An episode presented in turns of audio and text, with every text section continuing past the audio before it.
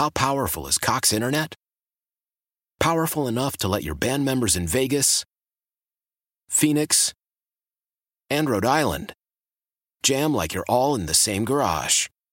Get Cox Internet powered by fiber with America's fastest download speeds. It's internet built for tomorrow, today. Cox, always building better. Cox Internet is connected to the premises via coaxial connection. Speeds vary and are not guaranteed. Cox terms and other restrictions may apply. Analysis by Ookla Speed Test Intelligence Data. Fixed median download speeds. USQ3 2023.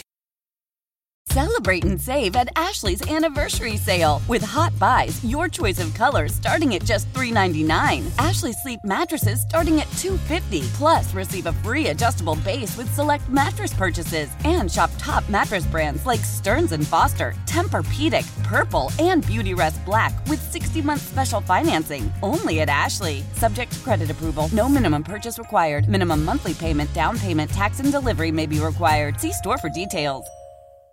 We'll get into some of the action from last night. Your main event of the UFC, you had Derek Brunson taking on Kevin Holland.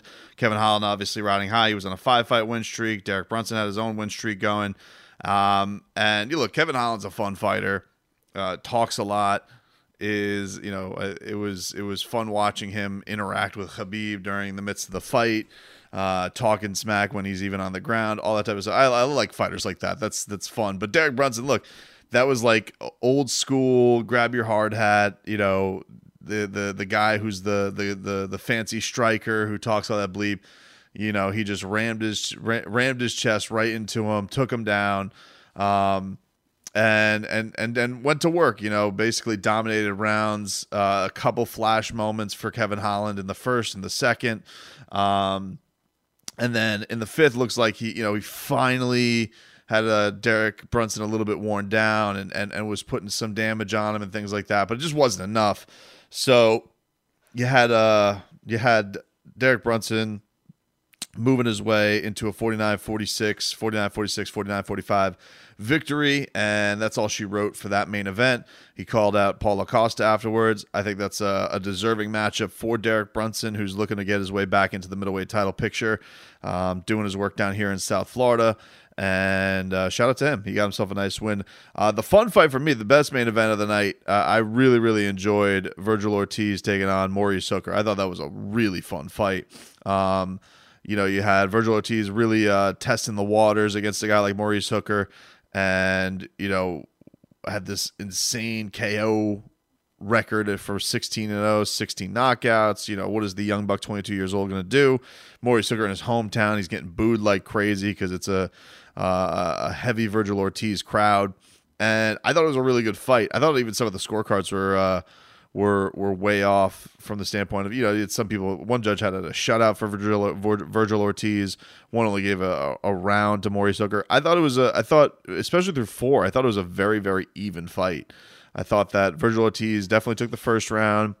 Second one was pretty even. Third, fourth, I thought were pretty clear for Maurice Hooker. I thought that he was uh, you know, felt that he had his time, he had Vergil Ortiz's timing, had a speed advantage. Um, and the thing that was that was fun about Maurice was he was any time it looked like it was getting hard and you would think a guy would wilt, he actually um, came forward and, and, and brought the fight to Vergil Ortiz. So I thought that was a I thought that he had a I thought Ortiz had a really really willing dance partner and probably more willing than he had to be. And now the fight really changed in I think it was the fifth fifth round where um you know he hit him with an uppercut and then a straight right hand to drop him. That was a big turning point of this fight. Um, he was starting to unleash some really hellacious body shots on Maurice Hooker, so you saw that the power was coming through for the uh, for the young fighter. And then eventually we got to the last round, and you know they get into this exchange in the center of the ring, and then you see Maurice Hooker drop but it's tough to see what punch it is. And you know the the the broadcasting crew was way off on this because Sergio Mora, who I think is good, I like Sergio Mora, um, but they were just like you know they were just kind of lost in what had actually happened because they at first were saying that it was uh, you know, they were just looking for a punch. And essentially, what happened is Maurice Hooker broke his hand and and just didn't want to fight anymore because he he hurt his hand very badly in, in, an exchange. But they kept saying, "Oh, well, they dislocated his elbow." They thought it was a Canelo uh, Callum Smith situation where he busted the bicep. They thought it was. Then they were looking for a body shot. Then they were looking for a headshot. There was no shot. Like it was. A, it was a good exchange between the two of them. And Maurice Hooker got hurt in the middle of it crowds booing him like crazy. He has to give him the double birds like he's Stone Cold Steve Austin. Um, but I thought it was I thought it was a good performance by him. I thought that that that, that Maurice Hooker uh, did well in this matchup where he was a ten to one underdog, and uh, for Vergil, Vergil you know withstood the test. I think he, he, he took on a game opponent who was there to scrap with him, who was uh, who was going to give him some some punch back, and he withstood that. I thought that uh, if it wasn't for the injury, it did seem like Vergil was turning the tide of the fight. I think that he took the last two rounds, so he's probably up four two on most scorecards, and you know that's all she wrote for him. I, you know, the idea that he um, there was some talk about him taking on Terrence Crawford because uh, there's you know they're, they're teammates Maurice Hooker and, and and Terrence Crawford. I think that's a bad idea. Uh, he seems first of all way too young way too susceptible to some shots. I think if he was taking on a more savvy fighter like Terrence Crawford, who's also a violent puncher, I think that's bad news for Vergil Ortiz. I think that's just way, way too much too soon for him. He still needs some some seasoning. Um, you know, but look, we've seen young guys like Teofimo Lopez, 23 years old, take on a, a risk like Vasily Lomachenko. You probably would have thought it was too much too soon. So, I mean, maybe, but it, to me, I, first of all, I think that Terrence is a better fighter than Vasily and I just think that uh, I think that ends up being uh, being bad news for him. So that was uh that was uh, two of the main fights last night you had for us. Let's get into uh, a lot of the news and notes from the week. Here's the rest of our podcast. Good morning, everybody. Welcome on in. Tobin's Fight Show here on 790 The Ticket. Thank you for joining the program. Really appreciate it. A lot of news and notes happening. We talked a lot last week about how a lot of championship fights uh, were coming down to South Florida. Uh, Demetrius Andrade was one of them that was uh, was named, and we got some more of that to come to. A lot. It looks like uh, some more fights will be coming down here in the in the near future. I think we mentioned Teofimo Lopez. Uh, got some more interesting details on that that I got I, I can give you. Um, but this was interesting. So Mike Tyson when uh was on his hot boxing podcast this week. He was with Canelo Alvarez, Eddie Reynoso, and Henry Cejudo. I haven't watched the whole thing, but I did see the clip of this. And he was asked about where his next fight was going to be. And Tyson said that it's going to be at the end of May, like May 29th, May 30th. Um, so I imagine the last Saturday in May, Memorial Day weekend. And he said it's going to be at Hard Rock Stadium, that it's going to be at the uh, at the place where Canelo fought. That's what the way he said. The place you fought, uh, Yildirim. Which uh, a couple things. One, that's all. That's awesome that we're gonna have Mike Tyson down here. It sounds like, sounds like, which makes sense. Look, a lot of people are coming down here uh, uh to Florida. You guys are seeing how wild spring break is. You want to talk about, you know, some fight games and all you're seeing down there. It's crazy. Um, but a lot of people are coming down here because we are you know, the most open. We're most willy nilly with the COVID rules. We uh, we're we're opening first, all that type of stuff. And not all these shows, like uh, it was announced, we talked about the the Andrade fight last week. That is going to be behind closed doors. So not all of them are are still completely opening up yet. I've been to Heat games and they're still not all the way back. You know, the Heat are doing, you know, 3,000 fans. I think the Panthers are up to like 5,000. I think I've seen attendance numbers in that. So the Panthers are are even a little bit more uh they're they're opening it up a little bit more. They're being a little bit more loose with it, all that type of stuff. So it makes sense that somebody like Mike Tyson, you know, now that you go from you know the the behind closed doors and that was supposed to be against Roy Jones with fans, and it was a big thing in the negotiations, to put it in a place where there are going to be fans. Uh, I, there's no word on an opponent yet. Um, the Holyfield thing is still getting kicked around. I guess that's that's one of the rumors. I wouldn't even be surprised if they go back in the direction of Roy Jones. But one of the things that I found interesting about this is when I first saw this news, um, the timeline and the dates were a little bit interesting because Triller is putting together the George Kambosos Teofimo Lopez lightweight championship fight. And that's also been in that same range where they've talked about May 29th, June 5th has been the the timetable they're talking about and they are targeting uh Teofimo Lopez and George Kambosos to be down here. So there's a couple things that are interesting about that. One, if Tyson is going to fight down here and going to have a boxing match down here, will that, you know, scare them off from doing Teofimo Lopez versus uh, George Kambosos, e- even though it's a more legit boxing match, or do they think that Tyson is more the freak show? They have more of the actual boxing match. That's that's one thing that's that's an interesting um, development. I don't know. I don't.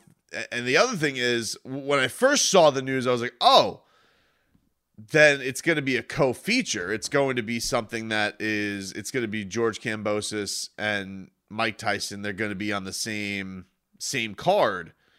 But I read in Boxing Scene, this comes from Boxing Scene. It says, uh, let me get the uh, the deets. So Ryan Kavanaugh, who is the owner of Triller, he had previously told Boxing Scene that Tyson, if he chooses to do future exhibitions with his Legends of Only Legends Only League, Triller has the first and last right of refusal to obtain the rights to the show. So I guess they did like a two fight deal the last time they did the uh the the last time that he did the uh the the Roy Jones fight. Um Kavanaugh had also previously said that Teofimo Lopez versus George Kambosos Triller Fight Club pay per view will be on a separate show and not staged at the same card potential as Mike Tyson or potential Mike Tyson Holyfield fight. That's also interesting um, because you know that's a lot of money that they're putting into one card. I don't know if that economically pans out for them. I don't know how much they have to pay Mike Tyson. Um, I don't know, and we know that they're paying Kambosos and they're paying, especially Teofimo, a lot of money to do this fight, and they are trying to kind of legitimately get into the boxing game too.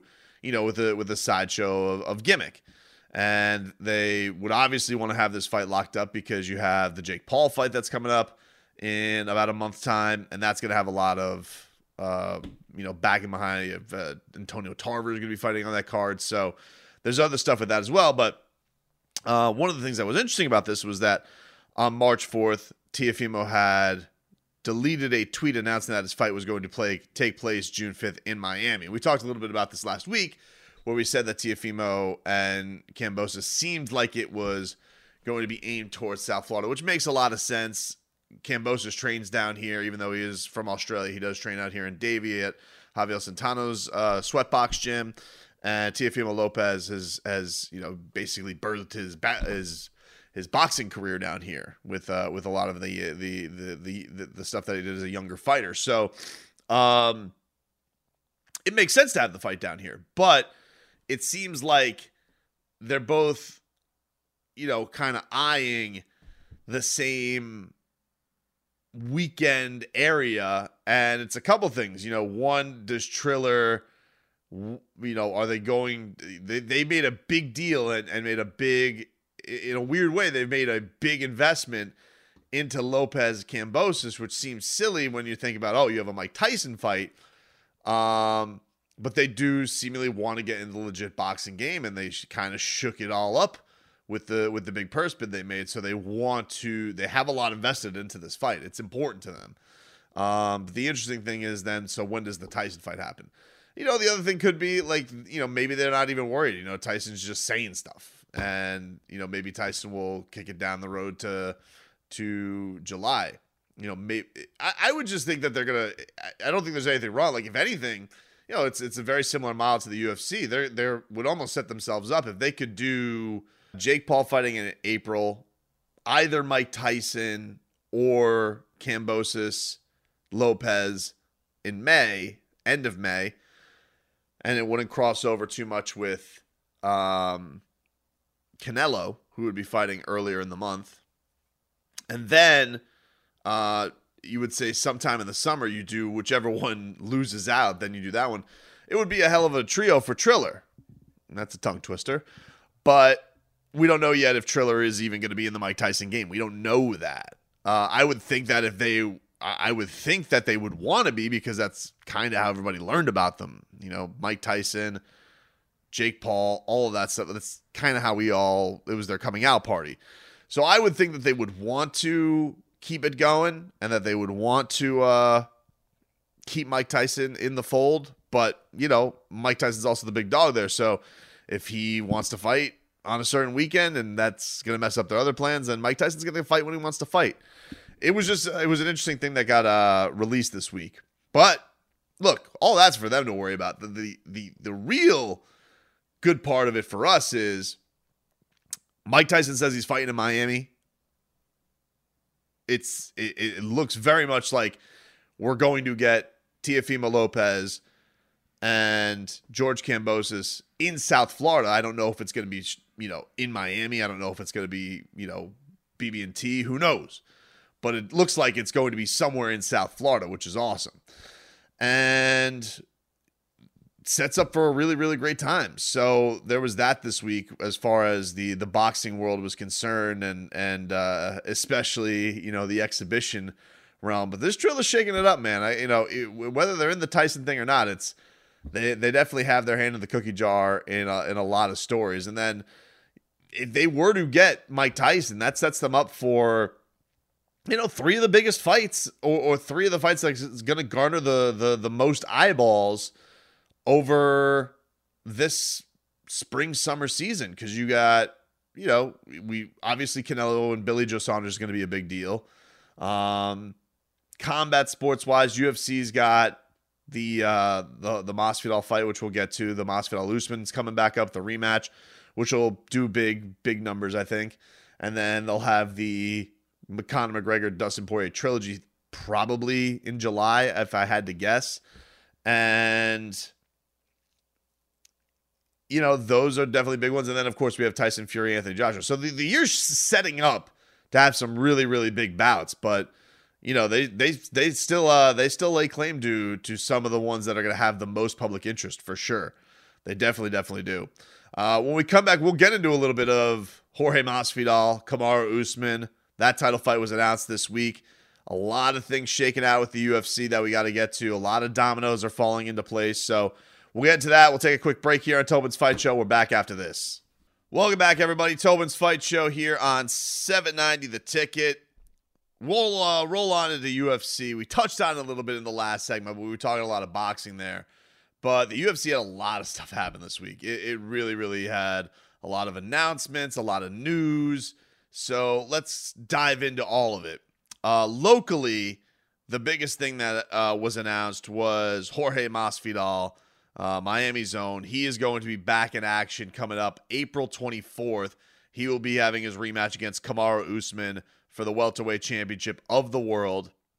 This is the fight that Kamaru Usman wanted after beating Gilbert Burns. He said that he wanted Jorge Masvidal. I've seen some people griping about, oh, Jorge doesn't deserve the title fight. He didn't do another fight that's all well and good. The champ gets to fight who the champ wants to fight. I mean, they've done it for Israel Adesanya, um, where he wanted to fight Yoel Romero coming off of losses. So it's it's totally totally okay with me that Kamaru Usman wants to do the Jorge Masvidal fight again, and they have the easy storyline of full camp. It's a good beef. They finally have a, a you know they'll have uh, some proper time, not a lot of time, but a proper amount of time to promote the fight, to do the fight uh, in the right way. They got about what six weeks out from uh, from now until fight till uh, till fight time. So interesting one. It's going to be taking place in Jacksonville. The big deal about this one is Jorge Masvidal, Kamaru Usman is going to be the first main event with a full packed arena. It is going to have um, a, a full capacity crowd available in Jacksonville in the arena there locally and that's cool. I was a little upset when I first saw this. You know, speaking not to get greedy, I'm like a I'm like a little fight pig. Um, but I thought that you know this was obvious, and, and even Kamaru talked about this that this fight should take place down at the American Airlines Arena, and and and so did Masvidal's management team. It just seemed like that would have been the perfect way to go. I just don't know where you know, the people who run the American Airlines Arena and the Miami Heat, I don't know where they stand right now in having a full capacity crowd. I would venture to guess if they're not willing to do it with their fan base yet, their NBA fan base yet, and their concert fan base yet, they're just not quite ready to do it at the uh, at the expense of the UFC. And the same goes for the BB&T Center, which had the last South Florida event. I'm dying for them to have an event down here. And look, if if Jorge ends up winning the championship, I think it's obvious that you got to do a fight down here eventually, especially with you know this place being more opened up. Hell, you could just have it down by the Clevelander on South Beach. It basically looks like a full arena down there. Um, but you know, so I was a little bummed. I actually found out this news. I was at Disney this week with the family, and I was like, "Oh, Jacksonville." Eh. But then I started thinking to myself, and I'm like, "I think I'm gonna go. I think I'm gonna go." I, I told my wife, "I'm like, you know what? Uh, I haven't covered a UFC event in a long time. They don't come to uh, Florida a ton. I didn't go for the last one, the pandemic. I don't even know if they had me at the last one. Maybe they did, but there's probably a monster amount of protocol you had to do." But uh, you know, things have I've covered more fights now in the time. I've covered heat games. I'm just more used to it now. So and, and I think it'd be cool because they're they're doing things in person. You know, it's not like you do you have to do things via Zoom. And so I told my wife, I was like, yeah, I think I'm gonna go cover it. I, I think I'm gonna go cover it. So uh, got a hotel room um, for that weekend and you know applied for credentials. Should probably hear back on that soon, unless I'm on the blacklist. I don't know uh, but I don't think that I am. And yeah, I think I want to go cover this. I think I want to go cover this and, and, and, check this out and, and, and get you guys some good fight content for that week. Um, because, you know, one, you got two guys with South Florida ties in the uh, in the main event. I think that's huge. And we have one that's what five hours away. I'll take the little drive ski. You know, Jacksonville. Go check it out. They'll be all crazy, willing to. Is that uh? Let me try to think. Is that uh NFL draft? Is I think the next week. So they'll be getting ready for Trevor Lawrence in Jacksonville. They'll be excited. It'll be popping over there. Uh, as far as uh, as far as the fight though is concerned, you know, look, I, I, you know people ask me like, do they think that the full camp is going to make a difference with Jorge Masvidal? I think it can from the standpoint of I think you get a little bit stronger. I think that maybe you can be more a little bit at your peak. Um, you know, now that he's been in there with Kamaru, can he know what's the proper way to go train to keep him off of him? I think all of that stuff is possible. You know, he obviously has to keep this this fight to play. He has to obviously keep this fight in the center of the octagon. Um, you also wonder, will Kamaru be more willing to trade? You know, is, is he a guy that feels a little bit froggy fighting under Trevor Wittman, having his uh, his now patented switch stance jab. That's uh, that his strong hand, his lead hand being in front. That he did damage with Gilbert Burns with, and did damage with Colby Covington with. Will he actually try and do that with Jorge Masvidal? I would venture to guess no, because I would think that you would want the best path to go win your championship. And it feels like if you have a great grappling advantage over Jorge Masvidal, why would you go right into his wheelhouse and, and try and strike with him? George had very small pockets of being able to strike with Kamaru. Um, it was mostly, you know, Kamaru really trying to neutralize, take him down, and really wore him down as the fight went on. So, yeah, I do think that George can can still beat Kamaru Usman. I st- definitely think that first of all, if we see that finishing type of Jorge Masvidal, that guy who uh, in 2019 just just just diced through every opponent that he was given, I think that that guy can go and try and get a finish against Kamaru's, but I think that's possible. Um, especially now that you have a little bit more data behind you of, of what went down in that last fight. But you know, Kamaru's also feeling his peak. You know, this this is a guy that I think f- feels really really good about himself, feels really good about his skill set. Um, and he also now I think has has another. He has now five rounds of of Jorge Masvidal, and he has five rounds of winning. So it's it's a tough ask, I think, to ask Corey to, to go and win a decision. I would have a hard time believing he could go win a decision just because I feel like Kamaru always has that calling card that he could go back and just make it a boring fight and almost like take the air out of the football and go and, and get a decision. Um, but if he does feel a little bit more froggy, if if if Jorge can lull him into a sense of security with the striking, almost uh, you know be be uh, a counter striker more so than that that that that aggressor that we've seen that got him to the top where he's really dishing out the punishment early.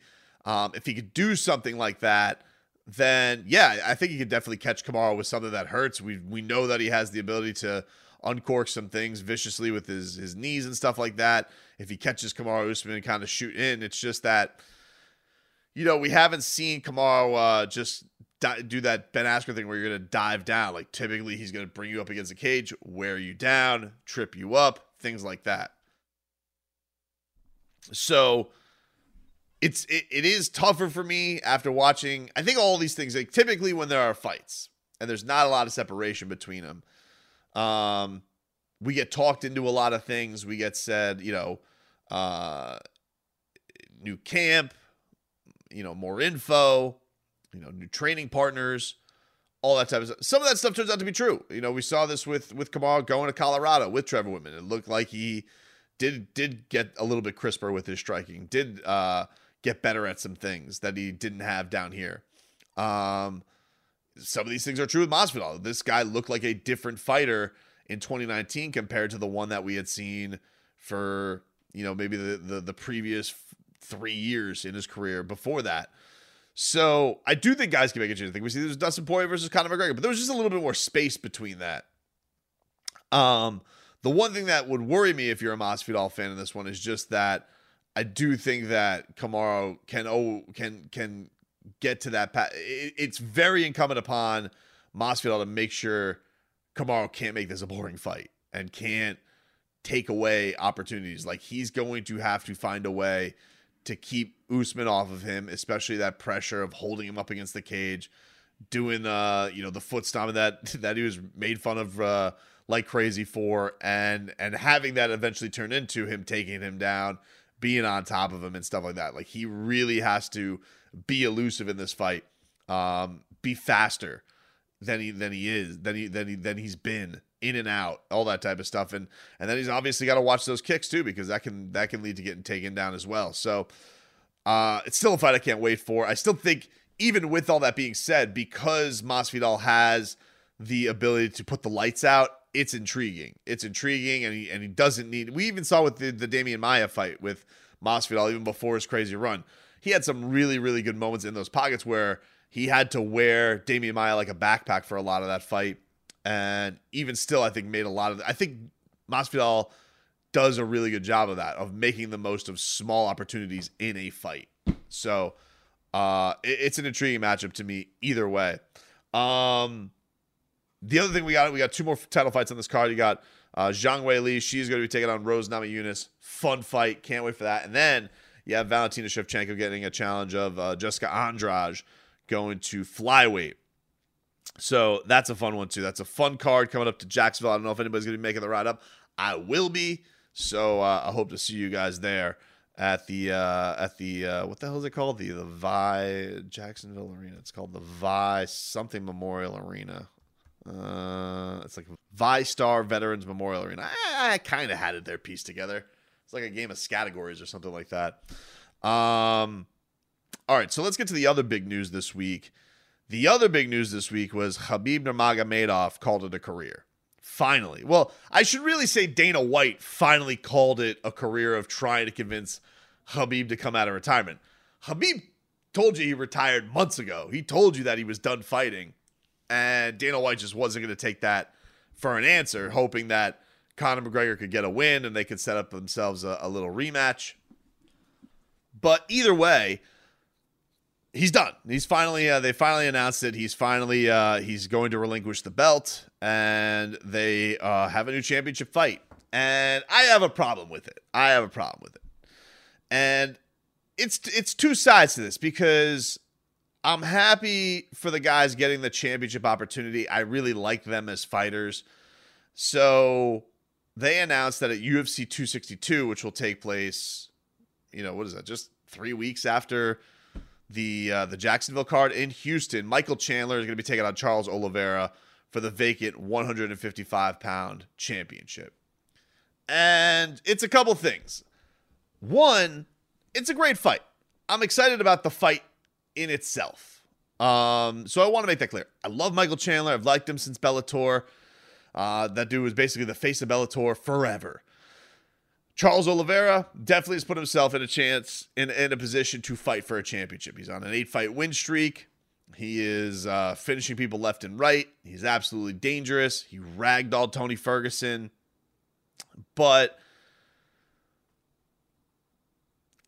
I'm just at a spot where we have this division that is going to have a Khabib cloud hanging over it anyway. And I got a hard time putting two guys in there fighting for a championship when neither one of them is the best lightweight outside of Khabib on the planet. And what I mean by that is the fact that Dustin Poirier's next fight is not going to be for the championship, the vacant championship, is stupid. Okay? He went out there, he kicked the crap out of Dan Hooker. All right, beat him up. Beat him up after after surviving an onslaught early on in that fight. But beat up Dan Hooker after he survived the, the early onslaught. And destroyed Conor McGregor, became the first guy ever to stop Conor McGregor with strikes. That's a big deal. I mean, you know, say what you want about Conor McGregor, your opinion of him, all this, uh, you know, that he's washed, he's not the same guy. Fine. But that guy's still a, a an all-time great, a two-time champion, a the first simultaneous champ champ, uh, and was a guy who knocked Dustin Poirier out inside of a round, and he came back and became the first guy to stop him he's his only loss other than Michael Johnson at lightweight is to one of the best fighters of all time, maybe the best lightweight of all time. And the fact that he's not fighting for the championship is dumb. And I, I, I got some pushback on this on Twitter where people are like, well, he chose the Bucks over the belt. He chose the Bucks over the belt. You know, he he should have said, no, I want to fight Charles Oliveira. I want to fight Michael Chandler. Well, he already said that he wasn't going to fight Michael Chandler. Uh, you know, that he would go sell hot sauce. He said that, uh, made that very clear after the fight. And I got his gripe. You know, Michael Chandler is Michael Chandler's paid his dues. Okay, he he he has gone out there and he has been a a great fighter and one of the best lightweights in the world for a long time. But I can see where Poirier is coming from. The guy has been over. The, Poirier's never been given what Michael Chandler's been given. Michael Chandler walked in there, beat a guy that Poirier just beat, and got handed the and got handed the golden ticket like he was like he was Willy Wonka, you know, or Willy Wonka gave it to the kid. Whatever. The point is, he was given an opportunity that Poirier's never been given. You know, Poirier has had to scrap and claw and be in the most violent fights against the most violent opponents, be the most entertaining fighter on the planet, and nearly beat Khabib, got him in a guillotine, and his reward for that is, yeah. I mean, you could either you could either fight for the belt or make lots of money. And I just find it odd that we're making a guy like that choose. Why does Poirier have to be in a position where he has to choose money over belts? First of all, you should be making a ton of money. Like, let's be honest. When's the last boring Dustin Poirier fight you've seen? You haven't. Congratulations. You just answered your question. Second of all, people who are coming at me with, you can't give Conor McGregor a title fight off of a loss. Well, yes, you can. Yoel Romero just got a title fight. Yoel Romero got a title fight recently over Israel Adesanya. He came off of a loss of Paulo Costa, and they couldn't come to an agreement, I guess, on Costa, and they ended up giving the uh, the title fight to Yoel just because Israel Adesanya wanted it. And Israel Adesanya has been in the UFC for three seconds compared to, to Dustin Poirier. So I just find it weird. And, and the other thing is, you're telling me eh, Conor McGregor, if he were to win this fight and beat essentially the best lightweight, the best active lightweight on the planet, that's not worthy of a championship? It obviously is. And Dustin Poirier, by all accounts, if you guys would have gone to the point where you would have accepted Khabib's decision, in the first place, the last fight would have been for the title. And you absolutely would have put given Conor the opportunity to win the belt. And so he got knocked out. Okay, they're 2 2 in this series. That's going to be the big selling point. And this one is for all the marbles. This one is for a championship. And it's no disrespect to, to, to, to Oliveira and Michael Chandler, but neither one of those guys, even after this fight, you're not going to be able to tell me that Michael Chandler, coming off of a, a, a stint in Bellator, is going to be able to lay claim to being the best lightweight on the planet after a win over Dan Hooker, who lost to Poirier, and then Charles Oliveira, who's been like in the mainstream eye for like three seconds. And I know he's been in the UFC forever, but I mean like as a as an actual title contender, he's been there for three. Like he is the flavor of the month right now, right or wrong, he is. And you're going to tell me if Michael Chandler wins that fight, we're going to look at him upon uh, this in, in the best division the UFC has to offer as the best fighter. I don't know. I go no sale on that. Not for not not without beating Dustin Poirier. Um, and then Oliveira, same thing. Like we're gonna look at Oliveira if he goes and beats Michael Chandler. Great for Oliveira. Nine straight wins. It's a pretty damn good resume. And he's beating a guy in Michael Chandler, who, yes, as I said, love watching in Bellator, carried the torch of a promotion forever. Definitely deserves the the the fight fans' respect. But if he goes and beats him as the UFC for the UFC championship, when the guy's been in the UFC for three seconds, what are we doing? How how are we saying that that is a, a, a more viable championship fight than the best lightweight on the planet having to go beat a guy in Conor McGregor who yes he just beat but has also knocked him out inside of a round. I get it. You know nobody wants to feel like they're giving Conor McGregor favorable treatment, but we're gonna act like that doesn't happen in the fight game. you know, like that doesn't that doesn't happen anyway. Why is this the exception? Why is Dustin Poirier getting screwed because now all of a sudden you want to have some moral stand on Conor McGregor not fighting for a championship? It's just weird to me. Like, I, I you would rather have a, a, a more unfulfilling championship fight than the chance that Conor McGregor wins a belt that he doesn't deserve to fight for at the time? Sure. But if he beats the guy across the cage from him, then that guy is definitely deserving of being champion. And if Dustin beats him, he beat him twice. He, one, he probably should have been the champion anyway. So he would have deserved to, to fight for the belt. I just, I don't know what Dustin Poirier has to do to just kind of get everything to roll in his direction. Dustin Poirier deserves it all here.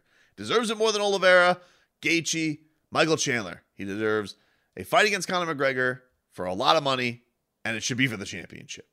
We're back after this. Welcome back, everybody. Tobin's Fight Show here on 790 The Ticket. We roll on. Uh, a couple of news and notes before I want to get into UFC 260, which is coming up next week. Fun card. Fun card coming up next week. But let me uh, get some news and notes in here. So, Canelo Alvarez, Billy Joe Saunders, that was announced. It is going to take place at Cowboy Stadium May 8th. So, Texas is going to get themselves a big one. Uh, shout out to uh, to Jerry's World. That's a, that's a fun place to watch a fight, man. I, I, I got a chance to see Errol Spence, Mikey Garcia there. A lot of fun. Uh, some big UFC fights that have been announced. You had this week TJ Dillashaw's return against Corey Sandhagen. That's a fun fight. Uh, looking forward to that. As you have, uh, you know, Sandhagen was probably on deck to to get the championship, but obviously with the way uh, Aljamain Sterling and Petr Yan ended in such controversy you know, you need to do a big fight that's on the uh, on the side while you wait. That's a big one. You get a chance to welcome TJ Dillashaw back. I think it even, uh, you know, I think if you're TJ, puts you right back in the title picture if you win. If you're Corey, another feather in your cap as you, you solidify that number one spot even more. And you know, probably feels really good about himself. Uh, watching, I think both of uh, both Yan and Aljamain, the way that fight went down um, just the the amount of times that Aljo was able to get his hands on Petr um, probably gives Corey Sandhagen a lot of confidence, uh, especially with his ability to have thrilling knockouts. And you know, Aljo just doesn't have that firepower, so I think he's got to feel good about. Uh, how things shake out of that. And then uh, coming up on May 22nd, Cody Garbrandt, Rob Font. Uh, Cody, first fight since his uh, walk-off knockout against Raphael Assunção. Rob Font, uh, rolling a little bit too. So that uh, that should be a really fun fight. And then Jack Hermansson and Edmund Shabazi, and that is going to be at UFC 262 on the Michael Chandler Charles Oliveira card. So those are some of the uh, the fights that were announced this week, uh, among others. But uh, really really fun grouping of fights. And then uh, Henry Cejudo also mentioned this week. I think this was on the Mike Tyson podcast that he is interested in fighting Max Holloway. So you knew Triple C was going to make a comeback inevitably and he beats Max Holloway, puts himself in line for featherweight. Maybe he actually, you know, was able to put himself in a position to go and win the featherweight championship. And speaking of the featherweight championship, so we got breaking news on Saturday night from Ariel Helwani that the championship fight between Alexander Volkanovski and Brian Ortega is off due to COVID nineteen protocol, which is a big bummer. Um, I was looking forward to that matchup. It's certainly uh, still a pretty good card, even with that gone, but it was a really stacked card when you had those two championships. Um, and I thought that you know featherweight's an interesting spot because a lot of people looked you know at Alexander as uh, an undeserving champ right now. That they think that that Max is the uncrowned king right now. And you know if Brian wins, Brian is lost to Max. I think that kind of makes things a little bit easier. Um, but we're gonna have to wait. We're gonna have to wait until uh, that one can get settled up, and we'll see. Because you know we've seen some some fighters have a really tough time coming back from from COVID, so we'll see what the bounce back situation is with that, or if it's just a protocol thing uh, as far as that fight is concerned. But um, you know, the real meat and potatoes of this does have the heavyweight championship of the world. Stipe Miocic taking on Francis Ngannou. You also have Tyron Woodley, Vicente Luque. You also have Sean O'Malley taking on Thomas Almeida, and you also have Khama Worthy taking on Jamie Mullarkey. So a lot of fun fights on uh, that main card coming up next week. Um, all right, I'll start with the heavyweight championship fight: uh, Stipe versus Francis. I think this is a fascinating, fascinating matchup for a couple of reasons. One, we know what happened in the first one. That was a a matchup at UFC that was at 220 two years ago, January 2018. So we're coming up on more than two years ago. And Stipe Miocic got himself a unanimous decision and broke a record for most consecutive UFC heavyweight title defenses. A lot of people thought that solidified him as the GOAT and eventually would set up his championship fight with Daniel Cormier, where he would get knocked out. Look, rematches are always fascinating to me. Um, going back and looking at the fight, watching it the last time, I mean, look, Francis definitely, whenever he got some shots on Stipe, they did some damage. Uh, it just so few and far between, and really uh, nothing past that that third round right hand that he was able to land on Stipe. He had that monster uppercut in the first, which nearly closed Stipe's eye. Um, but you know, Stipe wasn't dumb about it. You know, he had a speed advantage because you saw just the adrenaline dump that Francis had after the first round. Um, he just was laboring so much and he was just touching him up with calf kicks, then would take him down, then would just lean on his neck, would hit with knees to the body, just basically everything to wear him out. And then, you know, from time to time would just hit him with a one two, was just quicker with the with the hands on it. So I guess when you look at Francis, there's a couple of things that you have to wonder going into this. One, uh, is there a mental effect that's still lingering from that fight? I don't buy into that too much. I think that we definitely saw that in the Derrick Lewis fight. We saw a guy that was gun shy. We saw a guy who was afraid to get tired. We saw a guy that was afraid to get hit. Um, I think that he's gotten over that just because of how he's been steamrolling opponents. He's also been very patient in regards to getting to this title fight because of the trilogy between Cormier and Stipe taking so long. So I think he has that going for him as far as like, look, he, he he's probably gotten over the mental hurdles of this first Stipe fight. I don't think that's a lingering effect. What I do think is a problem though is, um, what is going to happen to Francis from a physical standpoint if this goes past three minutes, if this goes past five minutes, has he developed enough in his fight game, in the type of shape that he's in, that if Stipe is able to with with with with uh withstand the storm that is those those monster punches that he has, can he keep it going? Can he keep himself dangerous passed around? If he could do that, I really do think he has a good shot to win. I, I really do think that when you're that dangerous a puncher and you have that kind of Super Saiyan power that's laid in your hands, I do think that over five rounds, there's a good chance that he could catch Stipe and and and and and hurt him. I mean, look, we're talking about a guy in Stipe who, you know, got knocked out by Daniel Cormier, and I think we could all agree we think that Francis Ngannou probably has more punching power than Daniel Cormier does. Um, he also was, you know, really was given the business to to Daniel Cormier was really given the business in that second fight, uh, up until the body shots, and he got and he got cocky and. So, have we seen the best version of Stipe? As crazy as that is to say, now that he's got two straight wins over DC, you know, maybe he's getting up there. I don't know. I, I, think there are ways you could talk yourself in. It's not like Francis is young, but he's much younger in his fight life than Stipe is, and especially because he hasn't been in these crazy wars. You know, other than the Stipe fight, it's really just been and the Derrick Lewis fight where there really wasn't a lot of damage back and forth. It's really just been first rounds, first round one hitter quitters. Let's let's let's let's go home. So I think he's have that going for him. You know, but the, the, there's there's the other side of me that's just like, all right, but Stipe's always going to have uh, the ability to take him down. Stipe is going to have the ability to wear on him. Stipe has just got more in the toolbox than Francis does. Francis has maybe the best tool going into this, but Stipe's got just the entire arsenal. You know, he's coming. You got one guy who's coming with the jackhammer, and you got one guy who's coming with the whole toolkit. And you know, you may get one job done faster, but then what do you do with the rest of it once that once that one task is done? I think that makes sense. I don't know it's tough to get that first fight out of my mind and think that Stipe can't just find a way to do that again. Um, we were talking about this a little bit earlier in the show, kind of similar to Kamaru versus Jorge Masvidal. Um, similar fights in a lot of ways. Similar fights. It, it, I, I think that Jorge was in better shape. He just really couldn't get Kamaru Usman off him, so I don't think he was taking as much damage as Francis did.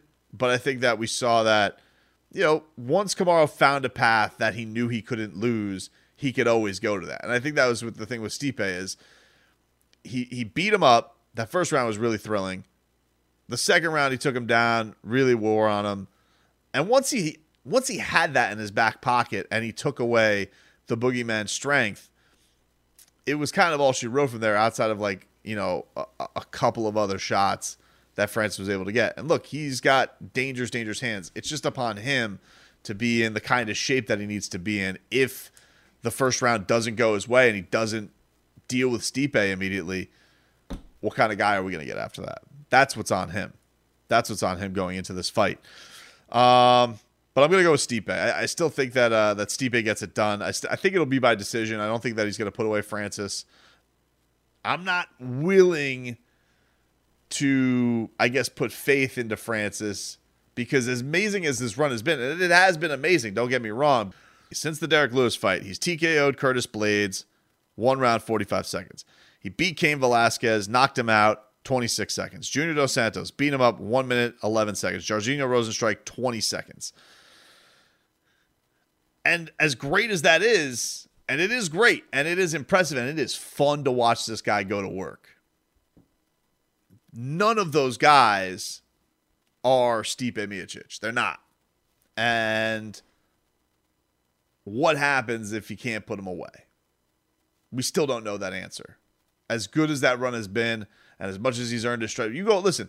A lot of guys they go out there, they don't win the heavyweight championship, win another fight, maybe two fight. He went out there, he steamrolled four very dangerous guys and did it all in a, uh, in a round's time. Really, you know, less than what was the, the longest fight that he won? What did I mention? 111. So he's doing basically all of this inside of two minutes every single time. That's crazy. That's a crazy, crazy run. But Stipe is different, man. He's the heavyweight goat. He he he he is he's just built di- uh, as a different beast. So I'm gonna go with Stipe to get his hand raised from this. Um, and then I, I think the other really intriguing fight of the night. I mean, I'm looking forward to seeing Sean O'Malley for sure. Uh, see if he can bounce back. I think that's a big fight for him, especially with the hype train that was behind him. But the the one that you have to be keeping an eye on is Tyron Woodley versus Vicente Luque. Uh, I think for a couple of reasons. One, we're seeing all these guys that are getting cut from the UFC left and right, all these big name guys, all these um, big names. And so it feels like if Tyron were to lose this fight, um, you wonder if a guy like that is is, is possibly uh, on uh, on on the, the cutting room floor if he's not able to get a win over Vicente Luque. And we just haven't seen anything from from Tyron since losing the belt. I mean, we really, really haven't. He just hasn't looked like the same guy. Vicente Luque is an absolute dangerous monster with the strikes that he can put forth. Um, and the thing that's just you, you, know the thing with Tyron is it feels like he gets in there and you just he he watches these fights go by. Uh, it's not even like you know he's getting he's he's not only getting dominated, but it even feels like that explosion that was there. The the the guy who um, can can be dangerous and and and absolutely has one punch knockout power. That feels like a lifetime ago. Um, but I am intrigued to see what happens here with this. But it's a great card coming up on UFC 260. We'll have a full reaction to it coming up next week. Thanks to everybody for tuning in, and we'll talk to you next time.